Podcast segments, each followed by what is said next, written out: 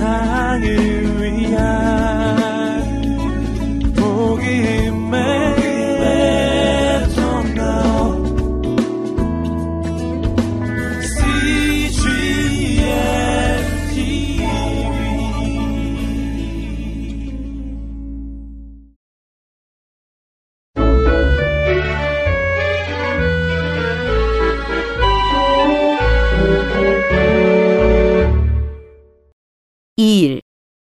창세기 4장부터 10장 말씀입니다. 3. 가인과 아벨 창세기 4장 하나님께서 아담과 하와에게 아들을 주셨단다. 하나님께서 주신 아들 때문에 아담과 하와는 무척 기뻤지. 아기에게는 가인이라는 이름을 지어 주었어. 얼마 후 하나님께서 또 아기를 주셨는데 그 아기는 아벨이라고 이름 지었단다. 아담과 하와는 두 아들에게 에덴 동산에서 살던 때의 이야기를 종종 해주었단다. 그때는 아담과 하와가 하나님과 가까이 지냈잖아. 그리고 무척이나 행복했어. 아담은 자기들이 하나님께 불순종했던 것도 이야기해 주었지. 그 일 때문에 하나님께서 두 사람을 에덴 동산에서 내쫓으셨다는 것도 말이야. 하나님께서는 아담과 하와를 에덴 동산에서 내쫓으셨지만 두 사람을 늘 지켜주시겠다고 약속을 하셨어. 아담은 아들들에게 밭에서 일하는 법을 가르쳐 주었단다. 양을 돌보는 법도 가르쳐 주었지. 그리고 재단을 만드는 법과 하나님께 제사하는 법도 가르쳐 주었어. 재단을 만들려면 먼저 큰 돌들을 많이 모아서 잘 쌓는단다. 이것이 재단이야. 재단 위에는 나뭇가지를 놓아. 그리고 동물을 죽여서 나뭇가지 더미 위에 올려놓는 거야. 그 후 나무에 불을 붙여 활활 타도록 한단다. 이렇게 하는 것을 제사한다고 해. 제사하는 방법을 자세히 가르쳐 주신 분은 바로 하나님이셔. 사람들은 하나님께서 말씀하신 그대로 제사해야 해. 그것이 하나님이 원하시는 제사 방법이거든. 사람들이 이렇게 제사할 때 하나님께서는 사람들이 하나님을 마음 깊이 사랑한다는 것을 보시고 기뻐하셔. 가인과 아벨은 쑥쑥 자라 어른이 되었지. 가인은 밭에 곡식을 뿌리고 키우는 농부가 되었어. 곡식이 익으면 곡식을 빻아 가루를 만들지. 그 가루로 빵을 굽는 거야. 아벨은 양을 아주 많이 길렀는데 새끼 양도 많이 있었단다. 아벨은 들판에서 풀을 먹으며 자라는 양들을 아주 잘 돌보았지. 어느 날 가인과 아벨 두 사람은 재단을 만들고 하나님께 제사를 드렸어. 아벨은 양을 잡아 하나님께 제물로 바쳤지. 아벨은 하나님을 많이 사랑했단다. 하나님께서는 아벨을 잘 보살펴 주셨지. 아벨은 하나님께 진심으로 감사했고 늘 행복했어. 그래서 하나님께 제사했단다. 가인도 하나님께 제사를 드렸지. 가인은 제단 위에 곡식을 놓고 불을 붙였단다. 이것은 제대로 된 제사가 아니었어. 하지만 가인은 신경 쓰지 않았지. 하나님을 사랑하지 않았거든. 가인은 모든 일을 자기 스스로 할 수 있다고 생각했지. 하나님이 필요 없다고까지 생각했기 때문에 가인은 행복하지 않았단다. 하나님이 없으면 행복하지 않다는 것을 가인은 몰랐어. 아벨이 늘 행복한 것을 가인도 알고 있었지. 가인은 동생 아벨에게 셈이 났어. 셈이 난 가인은 아벨에게 계속 싸움을 걸었단다. 그러던 어느 날 가인이 아벨에게 또 싸움을 걸었어. 그러다가 가인이 아벨을 아주 세게 때렸는데 바닥에 픽 쓰러진 아벨은 결국 죽고 말았어. 가인이 동생 아벨을 죽인 거야. 가인도 깜짝 놀랐단다. 너무 놀라 그 자리에서 재빨리 도망쳐 버렸지. 하나님께서는 이 모든 것을 보고 계셨어. 하나님께서 가인에게 물으셨단다. 내 동생 아벨은 어디 있느냐? 가인은 아주 퉁명스럽게 대답했어. 제가 알게 뭡니까?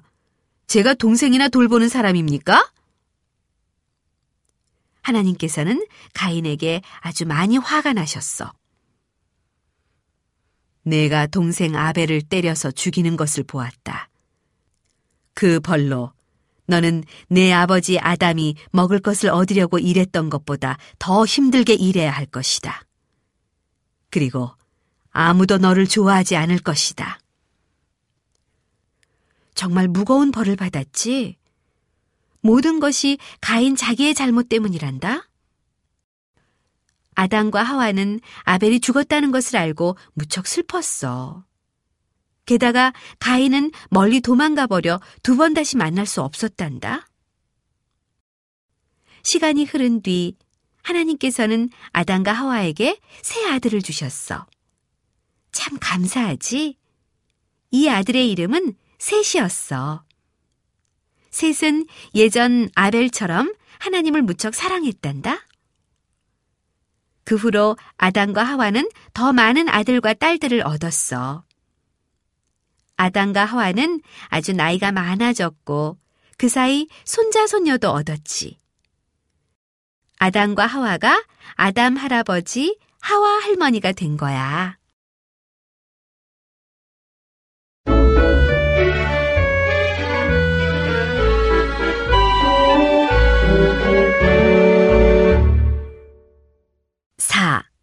큰 배를 만든 노아. 창세기 5장부터 10장. 하나님께서는 아담과 하와에게 많은 자녀를 주셨고 손자, 손녀도 많이 주셨단다. 아담과 하와의 손자, 손녀에게도 하나님께서 자녀를 많이 주셨지. 그러면서 땅 위에 사는 사람들의 수가 점점 늘어났어. 그 사람들이 모두 행복하게 잘 살았을까? 아니란다. 사람들이 더는 하나님을 사랑하지 않았고 오히려 나쁜 일을 많이 했지. 하나님께서는 사람들에게 나쁜 일을 하지 말라고 몇 번이나 말씀하셨어. 하지만 사람들은 그 말을 듣지 않았지. 하나님의 말씀에 순종하지 않은 거지. 이런 사람들을 보시고 하나님은 무척 화가 나셨단다. 이렇게 해서는 안 되겠다. 저 못된 사람들을 세상에 살도록 내버려 둬서는 안 되겠다. 다행스럽게도 세상에는 하나님을 사랑하는 사람이 딱 한 사람 있었단다. 바로 노아였어. 노아는 하나님께 순종했고 언제든지 하나님 말씀대로 했어. 노아에게는 세 명의 아들이 있었는데 셈, 함, 야벳이었지. 이 세 명은 결혼해서 모두 아내가 있었어. 노아의 세 아들은 모두 결혼을 했지만 아직 자녀는 없었단다. 어느 날 하나님께서 말씀하셨어.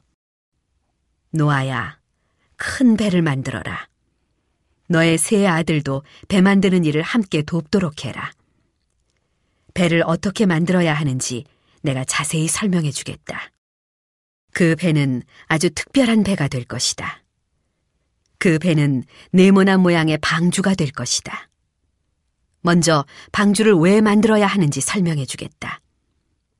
조금 있다가 내가 엄청나게 많은 비를 세상에 내릴 것이다. 세상 모든 것이 물 속에 잠기게 될 것이다. 집과 나무, 심지어 산들도 다 잠길 것이다. 사람들은 모두 물에 빠져 죽게 될 것이다. 그러나 너는 아니다. 너와 너의 아내, 그리고 너의 아들들과 며느리들도 함께 방주로 피하게 될 것이다. 너의 가족 여덟 명만 방주에 들어가게 하겠다. 그런데 하나님께서는 방주를 아주 크게 만들라고 하셨어. 왜 이렇게 크게 만들라고 하시는 걸까? 여덟 사람이 탈 거라면 작은 배로도 충분할 텐데 말이야. 하지만 하나님의 생각은 조금 달랐단다. 하나님께서는 다른 계획을 세우고 계셨는데 그것은 작은 배로는 어림도 없는 그런 계획이었어. 방주 안에는 아주 많은 동물이 들어갈 계획이었단다. 세상이 모두 물에 잠겨버리면 동물들도 다 죽게 될 거야. 동물들이 완전히 없어지는 거지. 하나님은 그걸 원하지 않으셨어. 그래서 모든 동물들을 두 마리씩 방주에 태우려고 하셨단다. 수놈과 암놈, 이렇게 두 마리씩 말이야.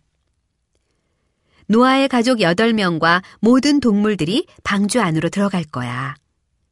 거기다 적어도 1년 동안 방주 안에서 사람과 동물들이 먹을 음식도 충분히 실어야 하겠지.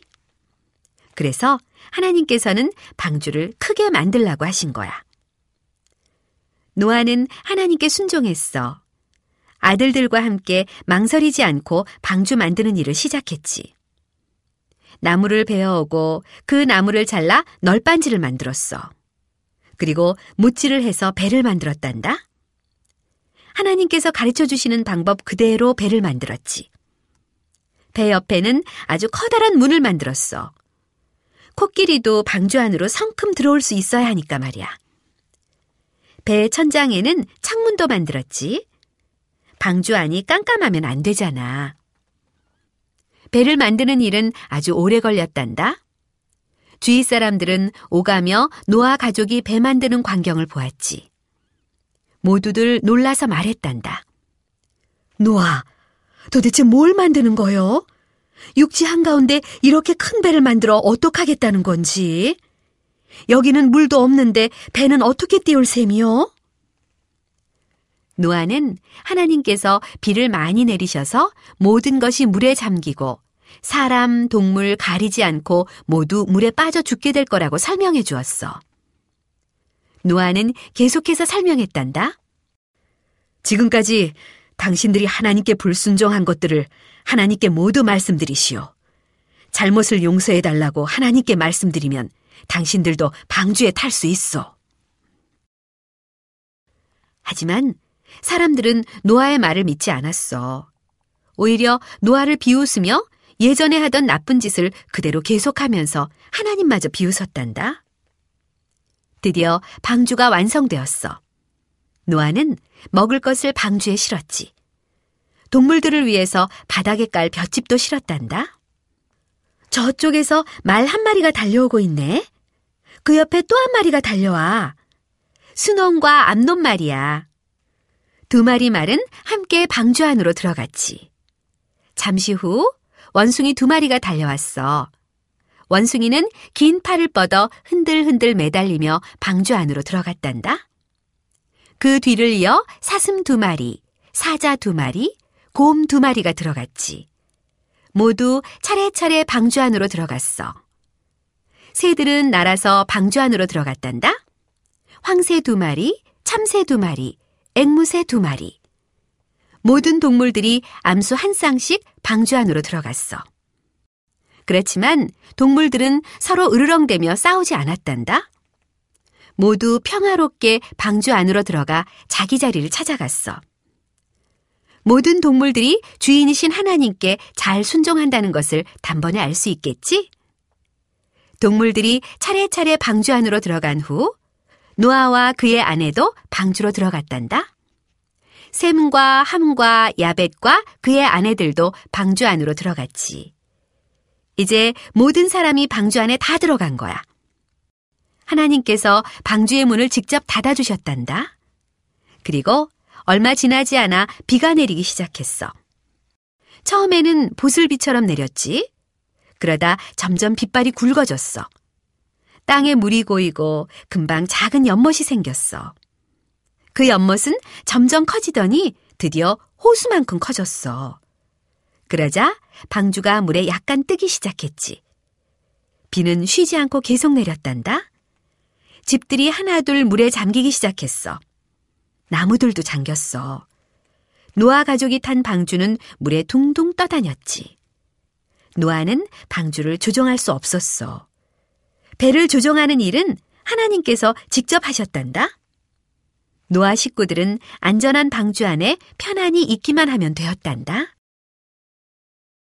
무려 40일 동안 비가 내렸어. 높이 솟아있던 산들도 물속에 잠겼단다.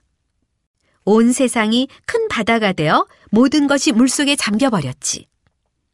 그 바다 위를 노아의 가족이 탄 방주가 둥둥 떠다니고 있었어. 마침내 비가 멎었어. 그래도 물이 줄어들어 땅바닥이 드러나기까지는 시간이 오래 걸렸단다. 처음에는 산들이 조금씩 모습을 드러내기 시작했어. 노아 가족과 동물들이 탄 방주는 어떤 산자락에 이르러 사뿐히 자리를 잡았단다. 노아는 이런 생각을 했지. 이 물이 언제 다 빠지려나. 나무들을 볼 수 있으려면 앞으로 얼마를 더 기다려야 할까. 노아는 바깥을 볼 수가 없었단다. 창문이 너무 높은 곳에 있었거든. 대신 노아는 크고 검은 까마귀 한 마리를 새장에서 꺼냈단다. 그리고 그 까마귀를 창문을 열고 밖으로 날려보냈어. 까마귀는 방주 위를 빙빙 돌며 날더니 저 멀리 사라져버렸단다. 아마 먹이도 찾고 둥지를 틀 만한 곳도 찾은 모양이야. 까마귀는 생명력이 강한 새란다. 이번에 노아는 비둘기 한 마리를 꺼내왔어. 그리고 창문을 통해 비둘기를 밖으로 날려보냈지. 그러나 그 비둘기는 곧 돌아왔단다. 아마 비둘기가 좋아하는 먹인 씨앗 같은 것을 찾을 수 없었나 봐. 땅에 씨앗이 없는 것을 보면 땅이 아직도 축축하게 젖어 있나 봐. 일주일이 지나고 나서 노아는 비둘기를 다시 날려보냈단다. 저녁쯤 비둘기가 주둥이에 뭔가를 물고 돌아왔단다. 나무에 새로 돋아난 초록잎이었지. 와, 다행이야. 드디어 나무들이 새 잎을 내기 시작했구나. 다시 일주일이 지나고 노아는 비둘기를 한 번 더 밖으로 날려보냈단다. 그런데 이번에는 비둘기가 방주로 돌아오지 않았어. 아마 땅에 먹을 것이 많이 있었나 봐. 이 말은 땅이 충분히 잘 말랐다는 뜻이지. 하나님께서 말씀하셨단다. 이제 모두 밖으로 나오너라. 모든 동물들도 다 나오너라. 이제 온 땅에 퍼져 살아라. 방주에서 나온 노아의 식구들은 정말 기뻤단다. 동물들은 방주에서 나오자마자 사방으로 뿔뿔이 흩어졌지. 원숭이들은 이 나무 저 나무에 매달리며 장난을 쳤어. 새들은 즐거운 노래를 불렀단다. 노아는 매우 기뻐하며 하나님께 감사를 드렸지. 노아는 가장 먼저 재단을 만들었어. 재단 위에 하나님께 드릴 제물을 올리고 제사를 드렸지. 노아의 제사를 보신 하나님께서는 크게 기뻐하셨단다. 하나님께서 노아에게 말씀하셨지. 온 땅은 다시 사람과 동물들의 차지이다. 이제 앞으로 사람과 동물이 모두 물에 빠지는 그런 큰 비는 내리지 않을 것이다. 온 세상이 물에 잠기는 일이 다시는 없을 것이다. 내가 약속하마. 내가 그 약속을 잊지 않았다는 증거로 무지개를 보여주겠다. 비가 내리고 한쪽에서 해가 비칠 때 구름 사이로 무지개가 뜰 것이다. 하늘에 빨강, 노랑, 초록, 파랑, 보라, 예쁜 색깔의 무지개가 뜰 것이다. 우리도 하늘에서 구름 사이로 무지개를 볼 때가 있지? 그때마다 다시는 온 세상이 물에 잠기는 일은 없을 거라는 하나님의 약속을 기억하자.